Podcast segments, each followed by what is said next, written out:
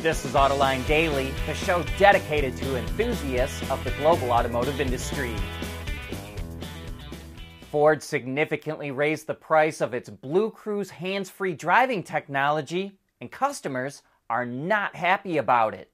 It costs $2,100 for a three year subscription on the Mustang Mach E, but Ford is now charging an annual rate of 800 bucks to renew it. Previously, it cost $200 annually. And there are plenty of comments on Mach E forums from owners upset with the price increase. Automakers are hoping to generate billions in subscription services in the future, but as we've reported, customers aren't completely on board paying fees for extra features. Could Tesla's charging system become the national standard in the US? That's what some people think. Ford's deal to use Tesla's chargers starting next year could force other charging companies like ChargePoint, EVgo, Blink, and Electrify America to start offering Tesla's NACS or North American Charging Standard as well as the current CCS or Combined Charging System. But it does go both ways. In Europe, Tesla was forced by regulators to offer CCS plugs and to qualify for IRA subsidies in the US, Tesla agreed to put CCS plugs at some of its stations. So far, US subsidies for chargers are only for CCS. But if enough charging stations include NACS, maybe that'll change. And Tesla is going to be one of the biggest benefactors of the Inflation Reduction Act. According to estimates from researcher Benchmark Mineral Intelligence, Tesla and its battery partner Panasonic will get $1.8 billion in tax credits this year for producing batteries in the US. And thanks to that, an analyst at Piper Sandler says the average price of a Tesla could fall by $125 every quarter for the next two years and still not impact the company's margins. GM and LG Energy are expected to get $480 million in battery production credits this year, while Ford won't receive any credits until 2025, which is when it will start battery production. The IRA hands out $90 per kilowatt hour in total for building battery pack cells and modules in the US. And that would be about $4,500 in credits for a vehicle with a 100 kilowatt hour battery pack.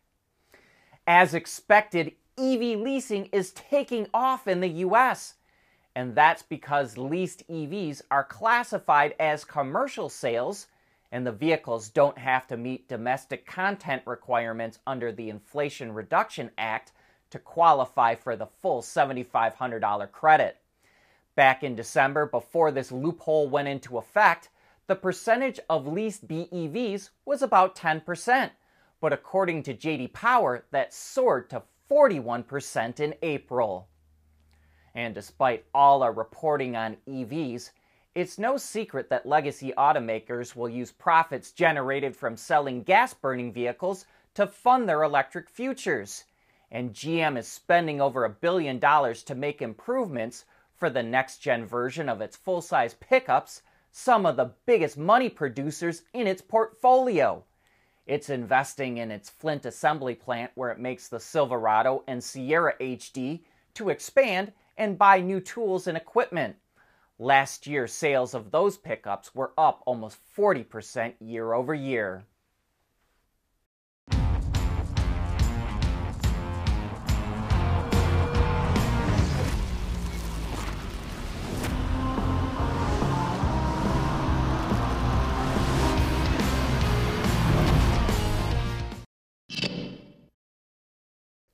It doesn't sound like GM is going to make much money on the all new Equinox EV that's coming out this fall.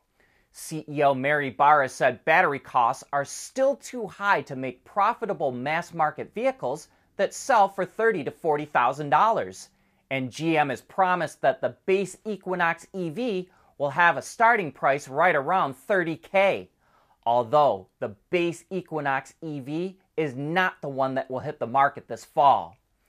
Barra also said the same thing as Ford CEO Jim Farley that EVs will not reach cost parity with ICE vehicles until 2030 or later.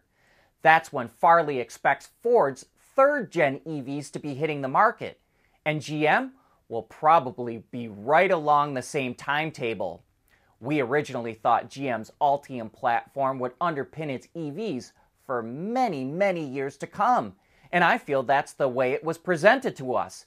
But Ultium must not have been good enough because GM is already working on a new EV architecture. And its design studio in China just revealed a new Buick sedan concept called the Proxima that's made on this new architecture and will be used for internal research. Also, take note of how the Proxima's design language has been changed from the Wildcat and Electra X that were shown off not all that long ago. The large gull wing doors are a nice touch as well. Presumably, GM is making improvements to its new EV architecture, and it's probably why Barra doesn't see cost parity coming until 2030 or later. And one last thing what do you think this could be on the background monitor in this picture? It looks like it has a Chevy bow tie and it looks low and sporty. Could GM be designing the electric Corvette? Stellantis is getting into car flipping. It's going to take end of life vehicles, recover parts that it can reuse or remanufacture, and then recycle the rest. It will then take those old parts, along with new ones, fix up used vehicles at refurbishing centers, which in some cases will be old manufacturing sites, and then it will resell those vehicles. Stellantis is like the wheeler dealers of automakers and now it's expanding those activities. Stellantis is forming a joint venture with a company called Galloo to do the first part of that process get end of life vehicles to tear apart. They'll start by the end of this year in France, Belgium, and Luxembourg before expanding across Europe. And they say they're open to working with other automakers. As we've reported, there's a growing battle over AM radio in the US.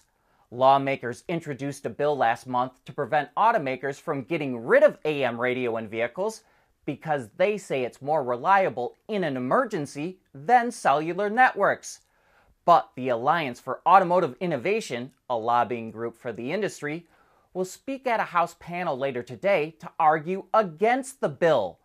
Automakers say AM radio isn't necessary since emergency alerts are sent out over several platforms. Seven automakers have gotten rid of AM radio in their EVs because they say electromagnetic interference disrupts AM signals. Ford had planned on dropping AM, but decided not to after pushback from lawmakers. Peugeot's new interiors are gonna be wild. It calls its interior design iCockpit and this is the newest generation that will debut in the all new, all electric 3008 crossover this September. Overall, it's a wedgy look with angular and somewhat blocky components which seem embedded into surfaces. Yet, contrasting materials and well defined lines helps create separation.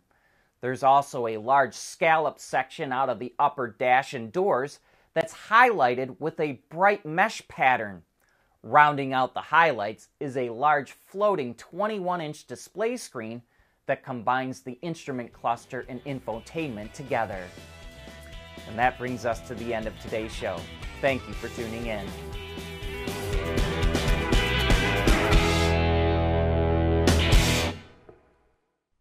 AutoLine Daily is brought to you by Bridgestone, solutions for your journey. Intrepid Control Systems, over the air engineering, boost your game. And by Schaeffler, we pioneer motion. At Schaeffler, we pioneer motion. Electrifying mobility, manufacturing smarter, reducing CO2 emissions, making energy production clean. Schaeffler pioneers motion to advance how the world moves.